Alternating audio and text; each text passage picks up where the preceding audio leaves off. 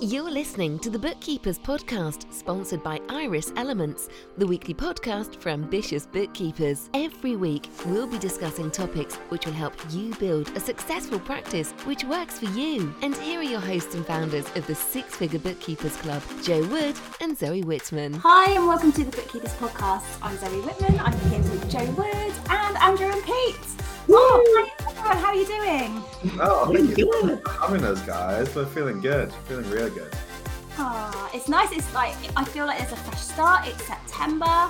Maybe for everyone, like, kids are back to school, and I feel like we're back in a routine with the Bookkeepers' Podcast. So it's really nice to kick off September speaking to you guys. So thanks. And you're fresh back from a holiday as well, aren't you? Yeah, or a business breakaway if the content asks. Yes, we go away once a year just to kind of, we brainstorm in the morning and then explore and have fun in the afternoon. So this year we went to Ibiza, so that was fun. I haven't been since I was a kid, but great island, great food. We ate far too much, didn't we, Pete? We did. But yeah, we're feeling refreshed as well. I was just saying, I feel like September is actually New Year, isn't it? Like, it really is. I think because, well, we've all been through the school system. So even if you haven't got kids, you were a kid once and went to school every September, got a new fresh pencil case and felt like, right, this year is going to be my year. And I think it's like, it's ingrained in us, isn't it? Mm-hmm. Mm-hmm. And then it just never was my year. So. Oh, Pete. And now you're here on the Bookkeepers' Podcast and you've made it in life. So it'll work out. I can go tell my teachers. Yeah.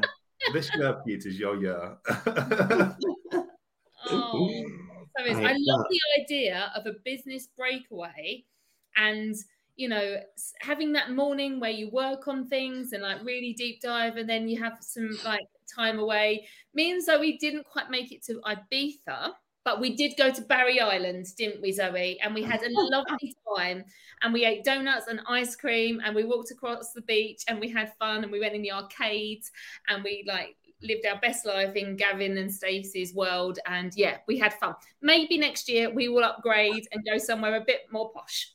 We'll invite you next year. You can come with us. Yeah. That sounds it sounds good too, though.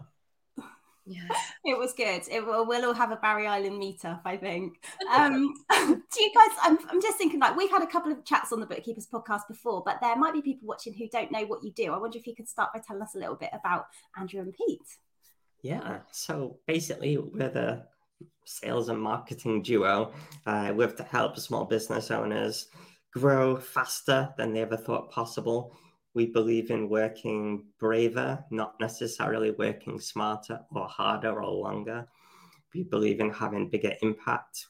We believe that a small business owner can have a better business because they can make as much money as they want and they don't have to be all stressed out in a corporate job or anything like that. We were best friends at university. That's how me and Andrew met.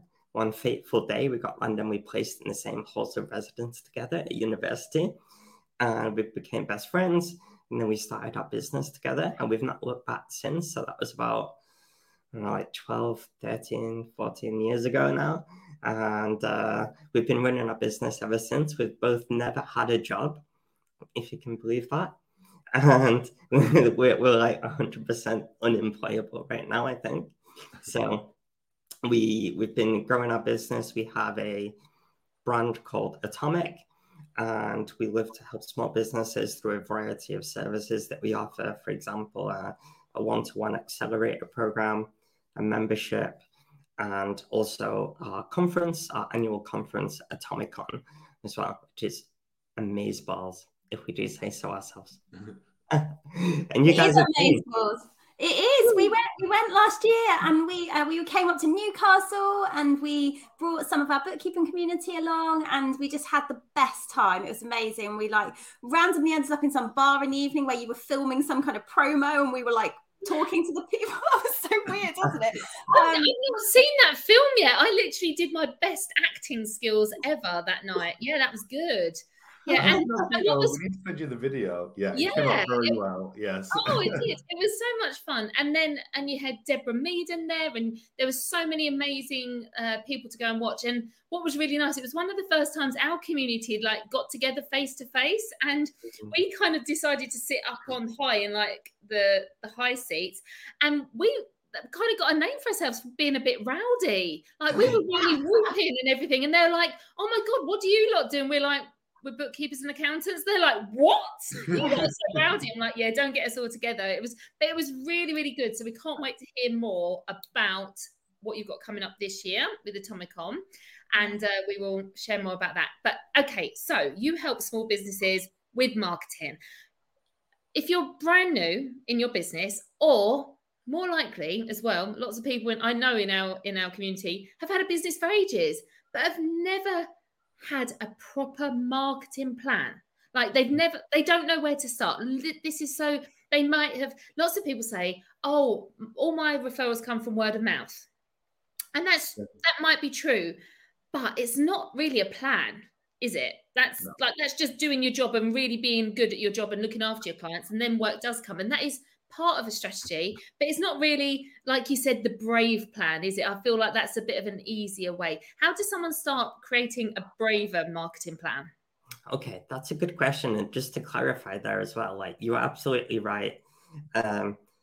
You know, if you're getting referrals, that means you're doing a great job. That's awesome. And you can grow like that. However, like there's a danger in it because you are not in control of the growth. So you can never really be fully confident about growing a business, taking on new people, because what happens is that you don't know necessarily how to get new clients. And if you don't know how to get new clients on demand, then you kind of letting fate decide whether you're going to grow or not. So we don't like to be in that position. We like to be more in control, and not just in control, but accelerate things as well. So I'd love to share in this kind of interview today about lots of great advice on like how to build your marketing plan, simple ideas, things that people can do. So hope that excites everyone. And if anyone else has any questions after this as well, please do message us direct at Andrew and Pete on Instagram.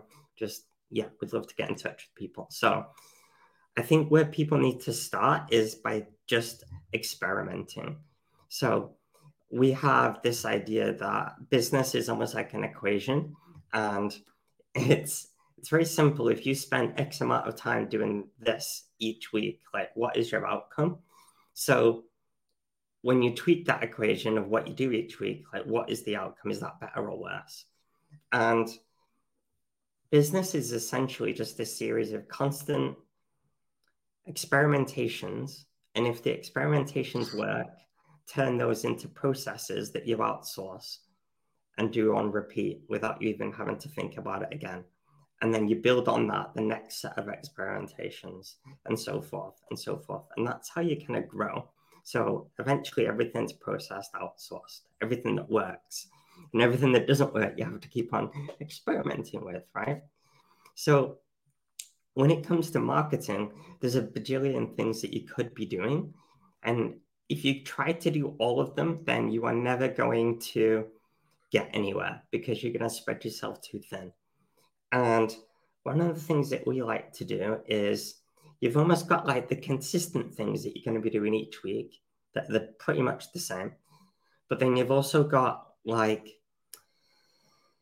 the experimentation and the proactive sales, let's say. So from a very, very simple point of view, if I was to like break down what a simple marketing plan could look like for people, it would be three things, right? I'm talking very basic here, but three things. Number one, creating content that grows an audience of potential customers. All right, sounds easy. It's not, right? Number two, you create what we call hand raiser content. And I'll explain this and I'll give examples, but essentially hand raiser content is a type of content that makes you aware of who in your audience is a perfect fit for you and or potentially is in the market to buy right now. And number three, you follow up with those people. So it's actually very, very simple in that terminology. Okay. Build your network of people, see who's interested, and sell to those people. But the intricacies of it can be a little bit more complex. So we could maybe talk a little bit about that. But does that make sense so far to you guys? Absolutely, absolutely. And I think everybody will understand that, but then they get paralyzed at the beginning by the thought of, well, which platform and what do I say and all of this stuff. But I think it's where you've broken that down so simply, it's like, forget about all of that. Just think, what is the point? And I think lots of people forget the purpose of what they're trying to do. And you're trying to raise this audience, build it, so you've got lots of people that then you give them the opportunity to put their hands up and say, oh yeah, you're for me. And then you follow up and engage. And lots of people, we see them do one thing, but maybe not all the three things. And it's like, that's like a really magic formula you need to be able to complete that cycle. So I love that.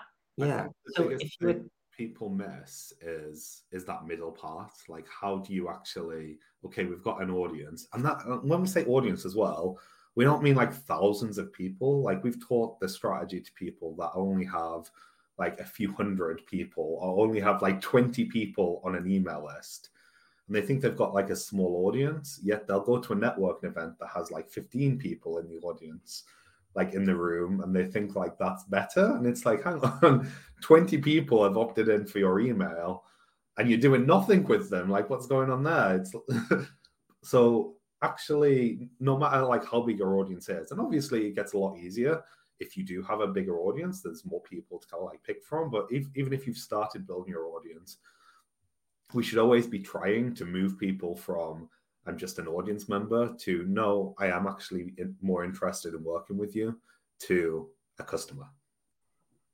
So if we were to break that down in terms of like time, right, you would almost have a weekly segment of your time where you are creating the content. We call it primary rich content, the content that builds your audience, right? It's about their pains, their problems, helping them as much as you can.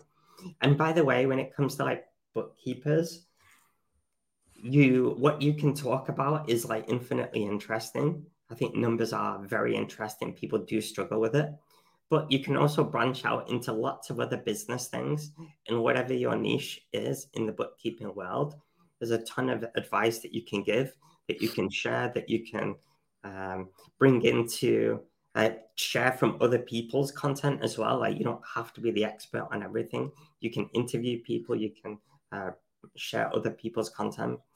And the more you become the hub of that, then the better the relationships you're going to build. And you can build into that a lot of your own stories as well, your own personal life. And people will start to build what we call like your brand equity with you, like so basically your relationships, right? And then we're going to build that up, that equity, and then we're going to release it, right? We're going to take some away. We want to make some money, right? So you've got that piece of time every week. That's like your social content or your blogs or your YouTube channel or your podcast, whatever it is that you want to do. And that content is there to help grow your audience, bring in the right people. It's not there to sell at all. Just purely to like make them love you to bits, right?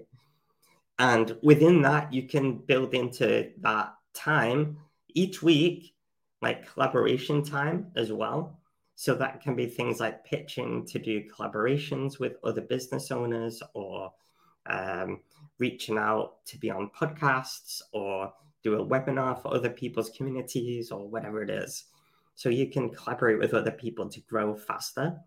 And again, when we say work braver, not smarter or harder, that is one of the big things that you can do that people often shy away from, which is like reaching out to other people because they feel like they're going to get rejected or they're not good enough to be on those platforms.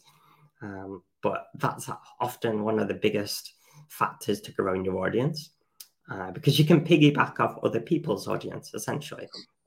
Can I just make a note on that point as well? Because I think bookkeepers don't do this enough. And it's like when you look at all the different podcasts and all the different events, it's all marketers, it's all business cultures. Like, we're in that space as well, right? Bookkeepers never pitch to us. Bookkeepers will never say, like, hey, can I speak at Atomicon? Or hey, can I do this? Or hey, can I do that with you guys? Can I be on your YouTube channel? Can I take over your Instagram account? They never do that. However, like, the knowledge they have is infinitely interesting to our audience. Like, business coaches, marketers, they have audiences of bookkeepers, potential clients, and no other bookkeepers are pitching to these people, or very, very few. I feel like that's a really easy win for bookkeepers to be doing that kind of stuff, because every business needs to know their numbers better. That is so true. And we see it in, actually, I can't remember the event we went to, or it was a podcast that we did with someone, and he actually said, like, he was speaking about the fact he needed a bookkeeper. And at the end, about a week or so later, he said to us, you know, none of your bookkeepers reached out to me. Like, and I literally said on the podcast, I need a bookkeeper.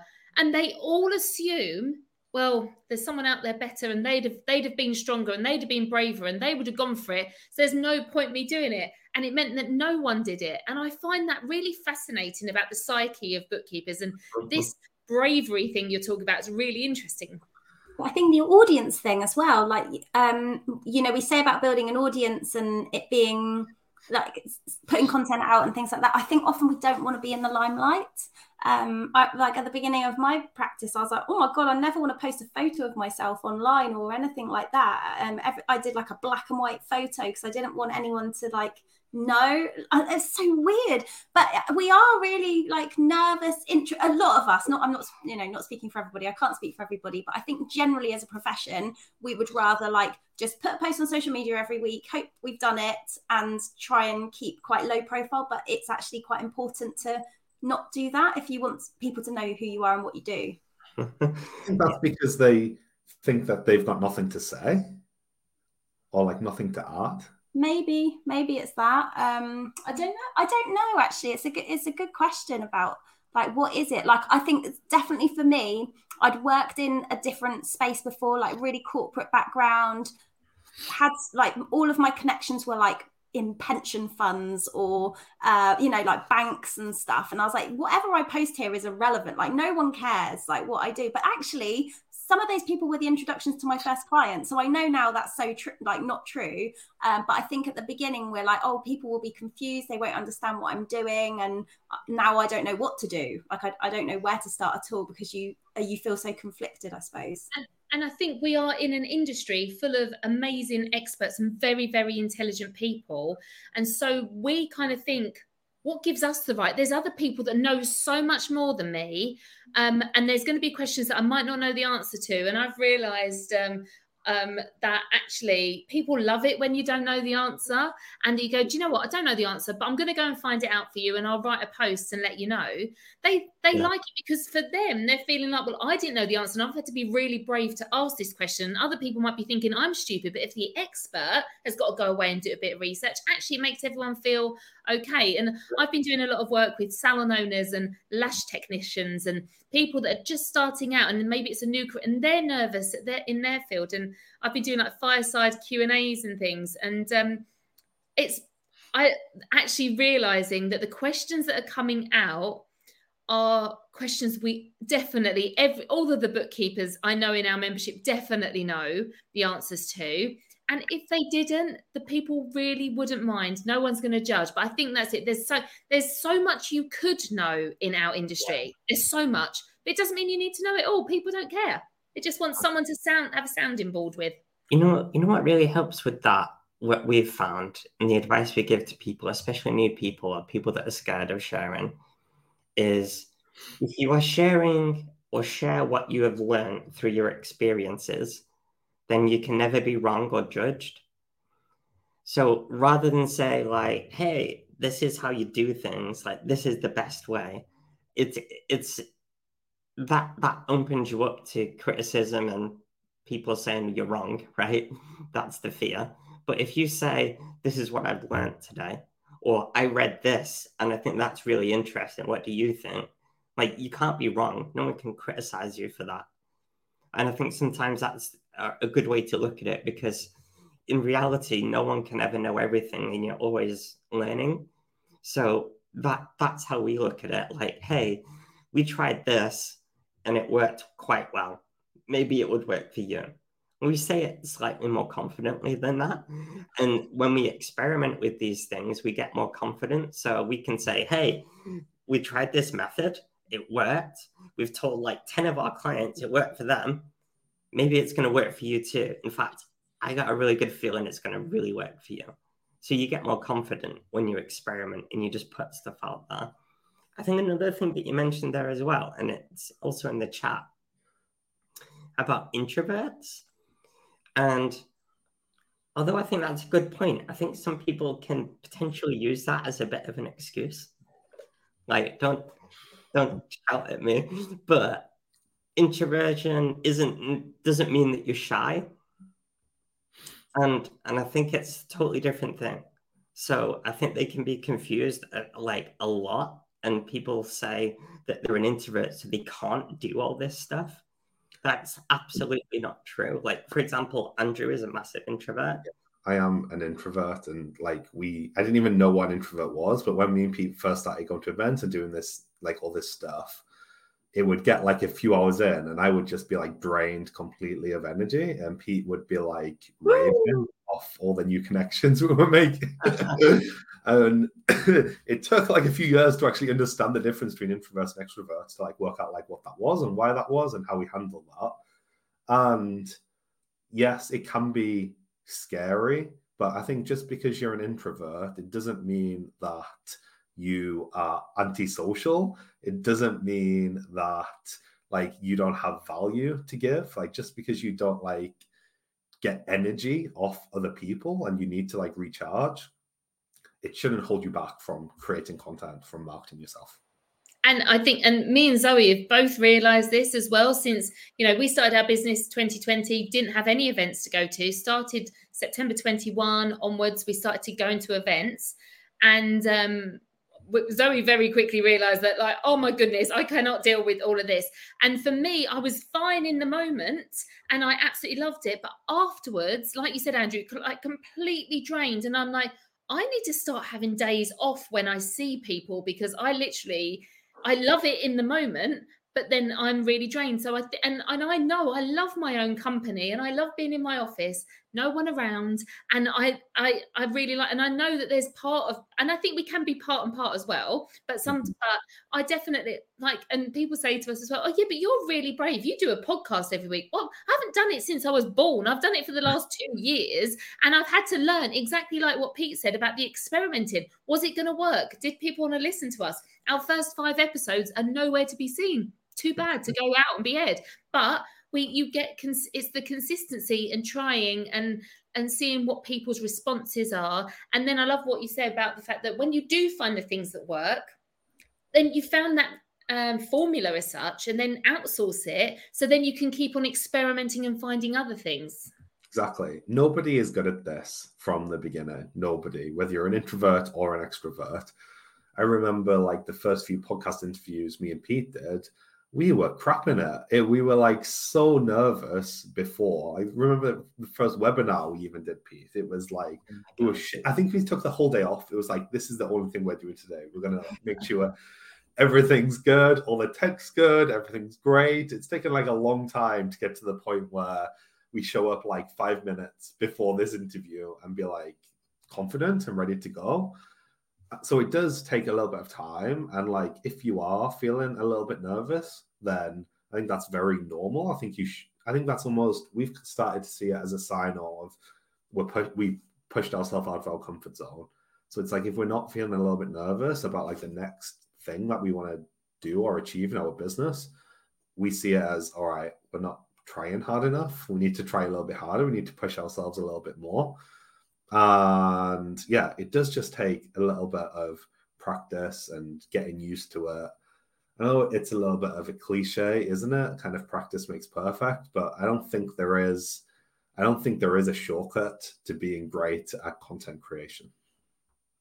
Do you think, like we're talking about meeting people in real life as well, and actually you were saying, you know, we go to networking events where there are 15 people who probably aren't ideal clients in a room, but yet we can get 20 people on an email list, and actually the kind of communication you can have with them is very different to actually going to an in-person event, which I remember Jo describing, like you've spoken about, like having to like psych yourself up in the car to go into that room and do your 60-second pitch. So actually, if we can attract the right people through content anyway, we don't necessarily have to go into a room with them. It's just thinking about what is that content we need to create to build that audience, so that then we can move on to this next step about the hand raiser content, I suppose. Yeah. Yes. Like we are advocates of networking. Like we do love going out and like meeting new people. I think it's great. I think relying on having networking events to go to fuel business is a much slower way of doing it. And if you have 20 people on an email list, we've actually did this with some of our clients before. We've said, all right, you've got 20 people on your email list. You plan on going to that networking event tomorrow. Let's not go. Let's instead record 20 personalized videos and send them to your email list to just thank them for being subscribed and asking if you can help them with anything. And they've got more from doing that, which probably took them less time than actually driving to a networking event, driving back from a networking event. Nobody wants to work, do they, either, after they've been to a networking event. The day's pretty much gone. They've got more from doing that than they have actually going outside. Cool. So you mentioned lots of different types of content that you can create. Jo's recently started a YouTube channel, which I'm very excited about, because we had to have a serious chat, didn't we, Jo, about Jo's marketing.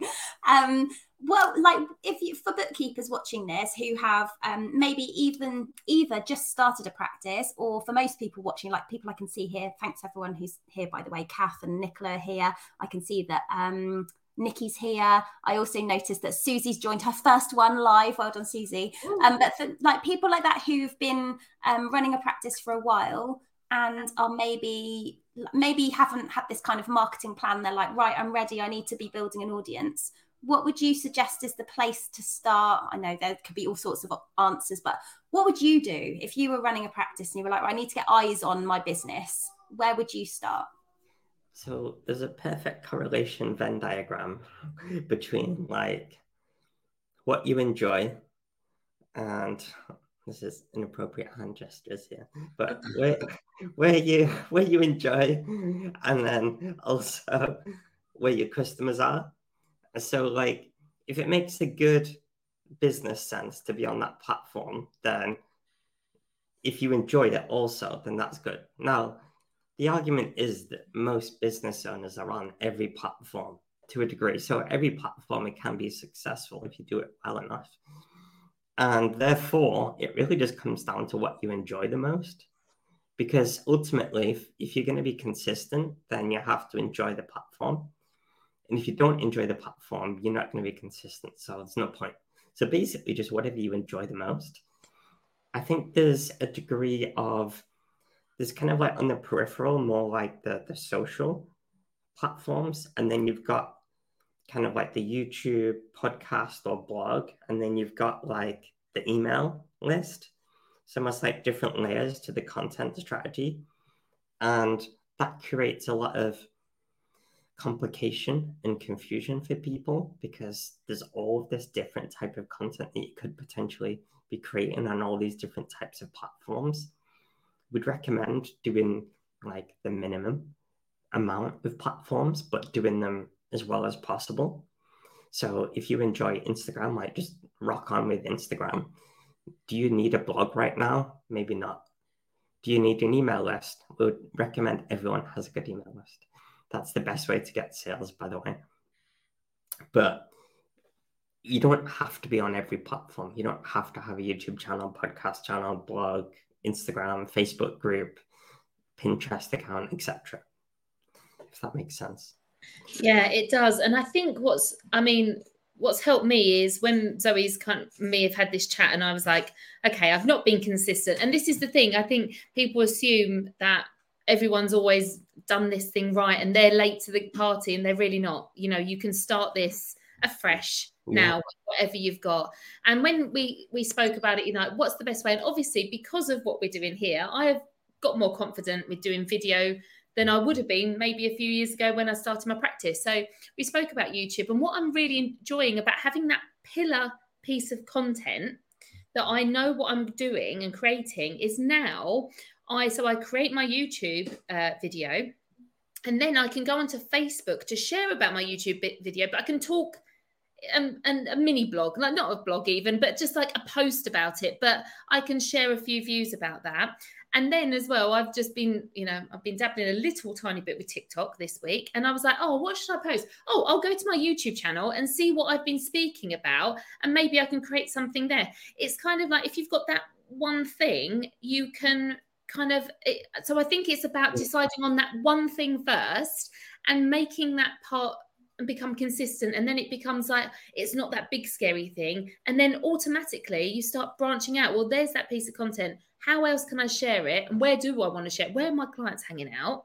And we do seem to think that if your ideal clients tend to be hanging out where you want to hang out because you're similar types of people. That's how I see it. That's how it feels. Good. Yeah, I think our biggest tip for being consistent is having that non-negotiable time in the diary, and not just having content time, like every Thursday, like 9 till 1 content time. Like that does not work. I'll guarantee you that it just doesn't work. It needs to be broken up into very specific tasks. So for example, if I actually just like get up our calendar here,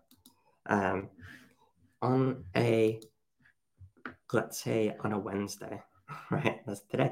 So at 9:30, like Andrew writes 3 emails and I write 3 Facebook posts for our groups. And then at 11, we record our Insta reels that we wrote on the previous Thursday. And then we have another segment for Instagram Lives, which we're going to start doing. But again, at this point, that's a new thing that we're working into our schedule. It previously used to be Instagram Reel editing, but we're now Instagram Reels work. So we're going to outsource that process, is what I said at the beginning. And then we have time for 12:13 Instagram story. And then we have lunch and so forth. But can you see how everything has a time slot and a place, and it's not just like, hey, content time? And we prep the content like the week before on the Thursday, and we've got more time. But this is how you want to look at your weekly schedule. I feel like, to be honest, a weekly schedule is like highly underrated. I feel like it's like a massive, massive key to success. If you have in your diary time for client work, meetings, content time, and sales time, and project time, like you are sorted. And what that looks like is potentially like in the mornings, say Monday, Tuesday, and Friday, client time, and then meetings in the afternoon, and then Wednesday and Thursday, project time and content time, which basically means that you've always got that time in the diary.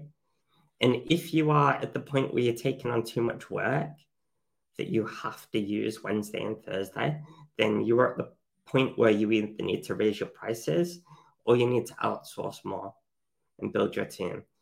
Because if you don't have time in your diary for projects, and when I say projects, that's things like improve your sales page, come up with your content strategy, be proactive with XYZ strategy, create a webinar, build this lead magnet, whatever it is. It's things that are ever going to change, all these things that you have in your head that you want to do. But when are they going to get done? So that's your project time. And then your content time is broke down. And that's always in the diary. If you have like those two things in and your client work fits around those two things, then that's amazing. And then over time, you want to increase that so you do less and less and less client work and your team deals with it. Or you just take on like the big juicy clients and that's it. And the rest of your time is spent literally just on promoting your business, improving the efficiencies of your business, selling. And then eventually you outsource all those processes, and then you're just like an ambassador for the business. You can do whatever you want, and your business runs without you. Like that's like the three stages essentially, but it all is determined on how much time you spend working on the business, not just in the business. I love this. Like it's like having a default diary, isn't it? Like you've decided these are my time slots for things. And I mean, that's something we do with members of our success program, because on Friday mornings we have an accountability call. People come on and they work on their business, and then lots of people spend the rest of the day working on something for the business. It's going to, you know, grow the business that isn't client work. And so we try and carve, we had a finances meeting this morning. We always get everyone every month, you've got to do finances because, you know, it's like a couple of shoes, isn't it? But we have to get together and set those targets and reflect on what's happened and see what we need to change. So having that time in set out means it's non-negotiable, and then you have to fit other things around it. It's really important. Okay, so my next question, because Pete, you mentioned as we've gone along these sort of three steps, and so we've spoken about growing an audience and getting in front of people who I will never forget this gesture. But the next one is how do we create hand raiser content? What do you mean by that? And what kind of things should, so thinking about Jo and her YouTube channel, for example, what kind of thing, and like Nicola does reels all the time, like lots of people are on Instagram, what kind of thing would we be doing that you would class as hand raiser content? Yeah. So hand raiser content comes in lots of different shapes and sizes, but essentially the goal is it needs to tell you who has your problem, who has the problem that your product or service solves, or even better, who is interested right now in learning more about working with you or how they can work with you. So, for example, we might do an email that goes out to our whole list, and it say if we've got a service called Goal Getters, which is all about accountability. So to launch that, we did an email that didn't even talk about Goal Getters. It just spoke about the accountability problem, and it said, if you feel like you need more accountability, click here. That went to a valuable piece of content that helped them with accountability. But now we know who on our email list has raised their hand and says, yo guys, I actually have that problem. So then you can follow up with the right kinds of people rather than just guessing who is actually interested. So that's kind of one. And then secondly, like you can talk about your products and services, like in your content. And if you can get people to say like, hey guys, I want more information, then perfect. For example, we might do on Instagram, we might do a story talking about Atomicon or talking about one of our products, one of our programs. And we'll say, we'll have a little poll like, hey guys, does this sound good to you? We call them double positive polls. So we don't actually want to know who's not interested. So we'll have like, yes, I am interested, or like, hell yes, I'm really interested. Everyone that clicks on that poll, we can follow up with them. So these are all like different types of hand-raiser content. A services brochure is a really good one. We tell every service business that they should have a downloadable brochure that talks about how people can work with you. That's like a really easy thing that you can have on your website. Whenever someone downloads it, you get their email address, you can follow up with them. If you've got an email list, you can update it. When we used to do more done-for-you marketing, we would update our services brochure periodically, send out a new copy to our list. Anyone that clicked to view it, we would then follow up and ask them if they were interested. And we've kind of got into this habit of, rather than thinking of doing big launches like every few months, I think that's what a lot of businesses do. They'll gear themselves up. They'll put like a ton of effort into doing like a big launch. They'll exhaust themselves, and it either like goes well or doesn't go well, or probably somewhere in the middle. And then what? What do you do the next month? It's hard, right? So rather than thinking about doing big launches, what we've been experimenting with and what we've been getting our clients to do is experiment with this idea of like mini launches. So how do we constantly, on a much smaller scale, get people to raise their hand and say like, you know what, like maybe I do want some more information, and then following up with those people. So it might be like a specific lead magnet. It could be like a webinar that you do. Like you could do a webinar all about getting your books in order, promote that to your audience, your social audience or your email list. Everyone that attends that webinar has the problem. You can then do another fundraiser in that. Like, do you want to hop on a call and talk about how I can help you? Yes, please. Do you have any other ideas, Pete? You could do like a free audit, limited spaces available. I'm doing, you know, this audit this week, booking a little Calendly meeting with me, fill out this little questionnaire before, and you're going to get a ton of advice for free. No obligation. If you want that, just click here. People can click there, not book anything in, and still you know that they're potentially interested. They just kind of wussed out at the end, so you can follow up with them. You could have a little mini email challenge, not like a big Facebook group challenge that takes all your energy and kills you, but like a little mini 5-day email sequence. Like, hey, over the next 5 days, I'm going to help you get your books in order, with like 5 super easy tips. All you have to do is click here and you get one a day. Boom, that easy.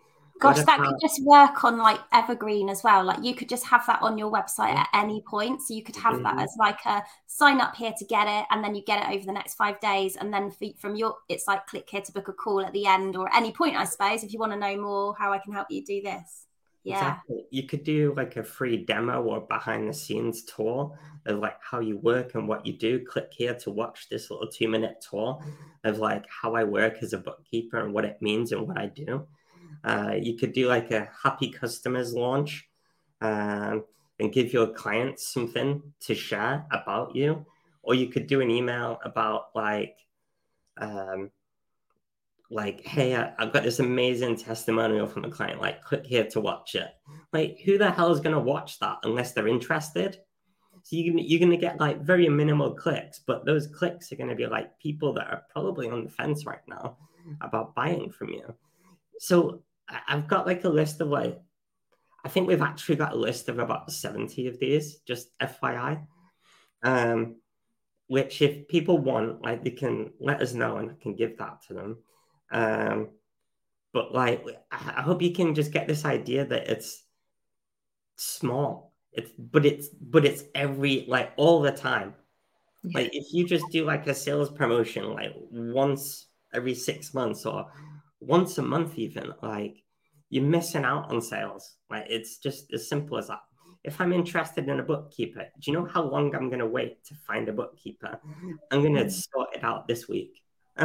Right? If I want a bookkeeper right now, I'm just going to go find one. I'm going to see who's like captured my attention the most. I'm going to start perusing websites, downloading things, checking out services, subscribing to things. And if they're not being proactive with the sales, then they're going to miss out on my business. And what's interesting about that is when you're like really consistent like that and you've got an email list, or whether they're 20 or whether it's 200 or 2,000, doesn't matter. All those people that are receiving that and know how to contact you, not if you're not right for them at that time, but they have a conversation with somebody that needs a bookkeeper, you're going to be in there at the forefront of them, and they're going to be like, oh, I can help you with that. I know somebody. So it's like you're building a sales force as well as potential client list as well, aren't you? Yeah, I love that outlook as well. That's good. Because it's service businesses as well. I think when you look at like having thousands and thousands of people on your email list, sometimes that is more useful if we're selling very like low ticket products where we need mass. If you have a service that you're offering, you do not need thousands. One of our clients at the moment, they have about 300 people on their email list. They do SEO. So it's similar vein. It's like it's B2B, it's a service business. And like they have just been, we got them just to go through their email list and just start sending personal emails to people. We actually got them to do something similar to that idea Pete just had. We got them to do like a mini SEO course first. They then started like tracking the people that were engaging with that mini SEO course, which was all done through email. It wasn't done like anything, nothing complicated. It was just a series of, I think, it was like 5 or 6 emails essentially, which just taught people how to like self-analyze how good their SEO was.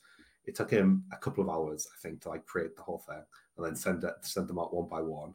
Everyone that was like clicking on links, everyone that was like replying to the emails. That's another thing as well, actually, replies. Like, get people to reply to your content. Ask people to reply. Hey, if this sounds interesting to you, like, let me know in the comments or hit reply on this email.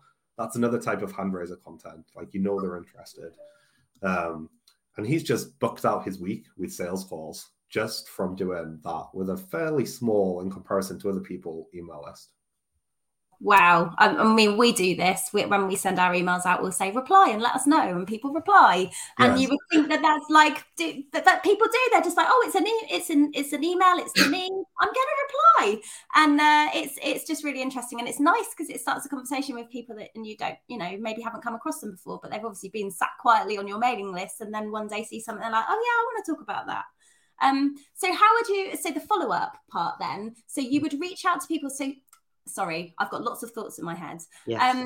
Just to rewind a little bit, you're building your audience, creating some content that you're interested in sharing, that you think your ideal client would be looking for in the same place where they would be. So with Jo, YouTube videos, with someone like Nicola, Reels. So you're sharing this stuff, and it's not a sell zone. It's just like information, support, stuff that they're going to be interested in. Yeah. Then you sort of, in between that, you're going to do some hand raiser content where you might be sending some emails out, or you might be doing like an Instagram story or something that says, I put an Instagram, just for info, put an Instagram story up yesterday. We're thinking of getting a kitten this afternoon. The opportunity is there to get 2 kittens. Should we have 1 kitten or 2 kitten?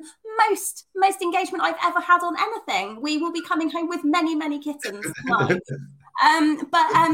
People do reply on this stuff. So if I was there saying, hey, would you be interested in this or this? I've got, I'm thinking about working on this or this project, and you get people saying either, I could then direct message them, and I could send them a voice note or something and say, look, this is, are you interested? But I'm just thinking, like, what else could you do? What else are you thinking of when you're talking about following up? Yeah. All right. So this is like one of the most important areas of the whole thing. And just FYI, you can create hand raisers on like any platform in various ways and various forms. The key is the follow-up, right? So they've done something, they've triggered an action, they've triggered something, or they replied to you, or they visited something, downloaded something. And now they're kind of thinking about stuff, or maybe they've totally forgotten about you. But it's up to you to then be proactive with that. So it depends, obviously, on the context. It depends on how high of a hand raiser that is. Like, hey, have you ever thought about having a bookkeeper? Or, hey, this is like my services page. Or, hey, this is my services brochure that you can download. Like, you can see there's varying degrees of intent to that. So it depends on a few things. However, it's the personal outreach for like a bookkeeper, like service, B2B.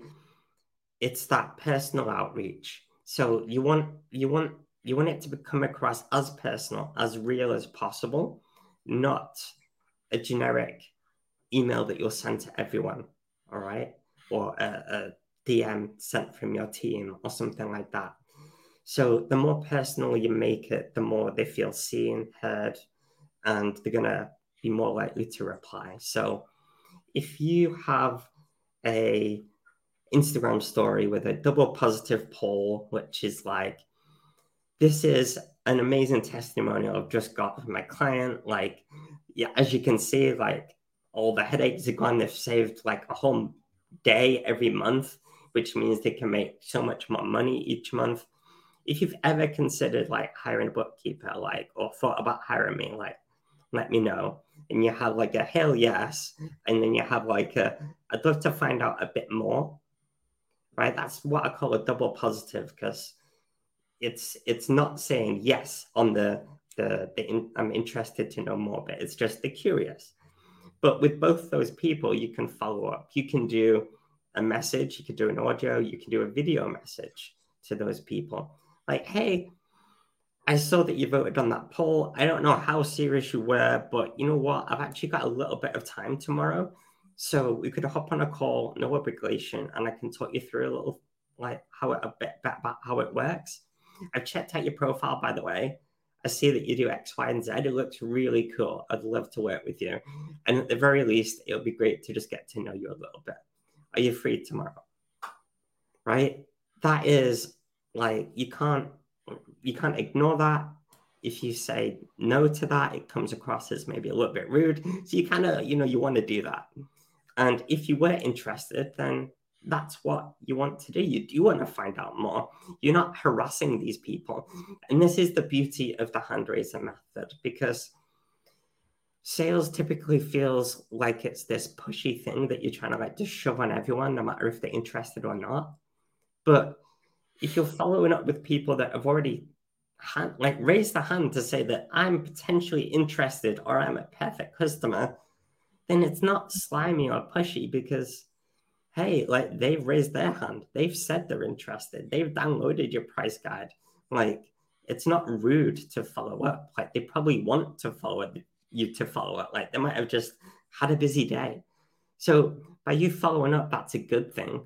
And by you taking control of the situation and telling them the next step, then they are much more likely to go for that next step, and therefore you're more likely to get more sales. Now, this is quite direct, and that is a very to-the-point method of getting them on a call. You can take it much, much slower if you want. And you can offer like other things to help them. You can give them more information. But if I'm perfectly honest, like the call, getting people on a call is the best way to sell and build that relationship quickly.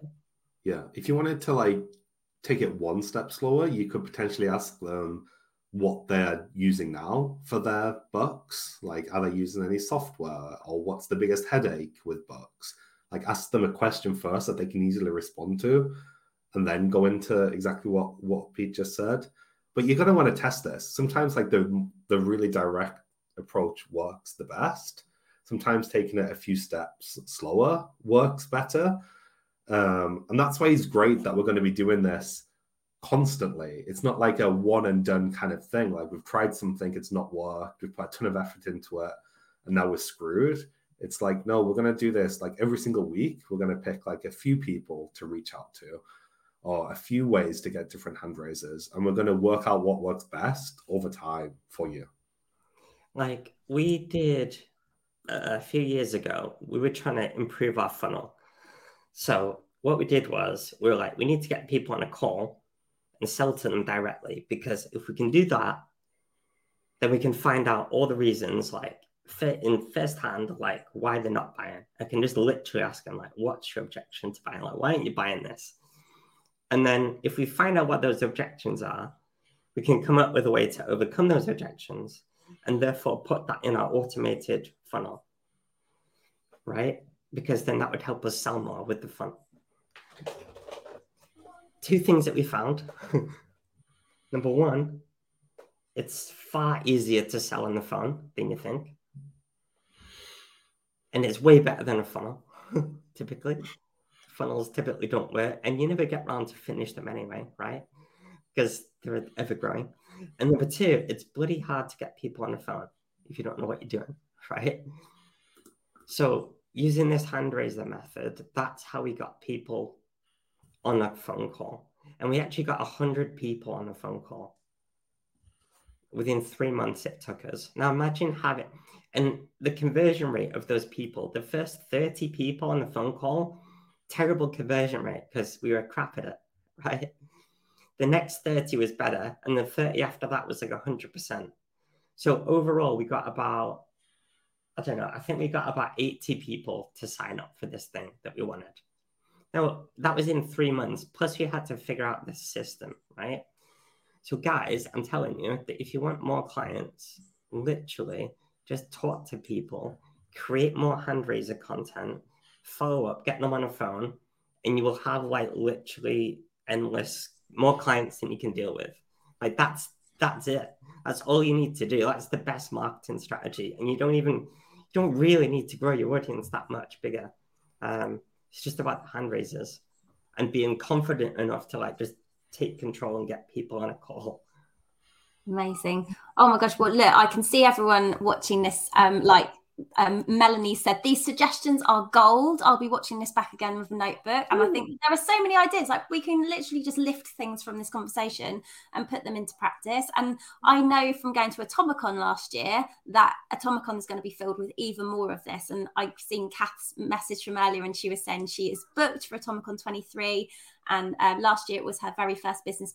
I can't believe that, Kath. I can remember hanging out with you. I can't believe that was your first conference when I would have met you. But anyway, do you want to tell us about Atomicon 2023 so we can understand a little bit more about what to expect for anyone who wants to see more? Yes. So Atomicon 2023 is happening June 13th next year. It is a one-day conference aimed at small business owners, so bookkeepers is absolutely perfect for.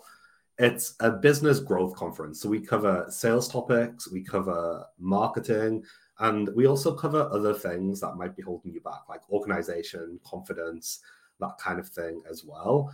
It is a super fun conference, so we have zero boring speakers. Every speaker knows how to engage a crowd.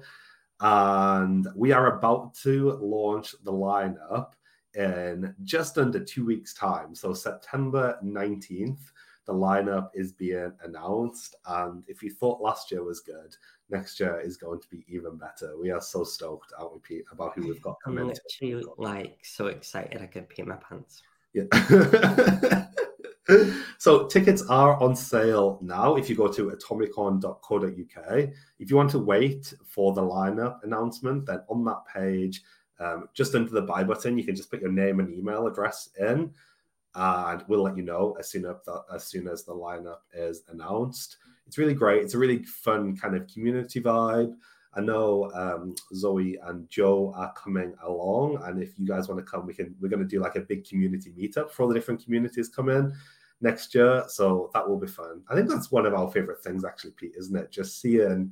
I remember explicitly the very first Atomicon. There was somebody that came that was part of our audience, and she kind of saw us, and she was like, she kind of ran past us to hug someone else that she had met from our community. And she was like, I'm so sorry, guys, but I just, like, this is the first time we've ever met. And, like, we've got to know each other, and we, like, met, this is the first time we've met in person. And it was, like, that was, like, this solidifying moment where I felt like this event was so worth it. And I'm so glad that other people are more excited to see each other than they are to, like, meet me and Pete for the first time. I think that kind of sums up the vibe of what Atomicon's all about. Oh, it really does. And what was so good is that everything was relevant for our audience, and it was so nice to be part of your audience and the high energy and everything. And sometimes for us, as in the industry we're in, we feel like we have to go to industry events, and there are lots of them. But actually what this made me realise is that events that are just bigging up small business, we are business owners, and we forget that because we're service providers. We forget that we actually own and run our own businesses, and everything that you learn at Atomicon, you can help your clients with and share with them too. So it's and it's great content for your business too. So I can't wait. I'm so excited, and I know we'll be seeing Kath there, but hopefully we see lots of others of you there, and we will keep sharing details so that our audience knows too. Awesome.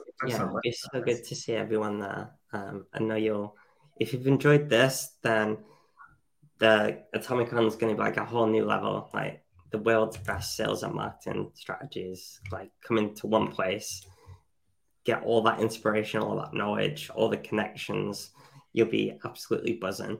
And the inspiring stories and the transformations people have after that, like, is just mind blowing. So it's a really good confidence boost as well for everyone. So yeah, I'm really, really excited to be there and to see everyone as well. And also to bring your community together as well, which I think would be really nice. We have a lot of people in the north, a lot of our communities in the north. And so I think, and it's almost blows my mind sometimes, like how many people, like how good outsiders down here in the south. So I think everyone's going to love it. I've got some people now. Probably, no matter where you are in the world, you can come. He really wants to come too, I think. I think he's getting excited about Atomicon. Thank you so much Pete. Today has been absolutely amazing. It's been absolutely packed full of so many golden nuggets. So yes, exactly like Melanie said, go and get a notebook and rewatch this and make some notes and figure out your own marketing plan. Put some dates in your diary and stick to it. It's about consistency and experimentation. I think it all sounds amazing. So thank you so much. We will see you at Atomicon, but I'm sure we'll see you before then. And everyone, we will see you again next week for the Bookkeepers Podcast, next week at 1pm. See you then. Thanks, guys. Thanks for watching. If anyone's got any questions, please message us or email us. Don't forget to join us every week on the Bookkeepers Podcast with topical bookkeeping chat. Why not join our free Facebook group, the Six Figure Bookkeepers Club, or visit us at sixfigurebookkeeper.com.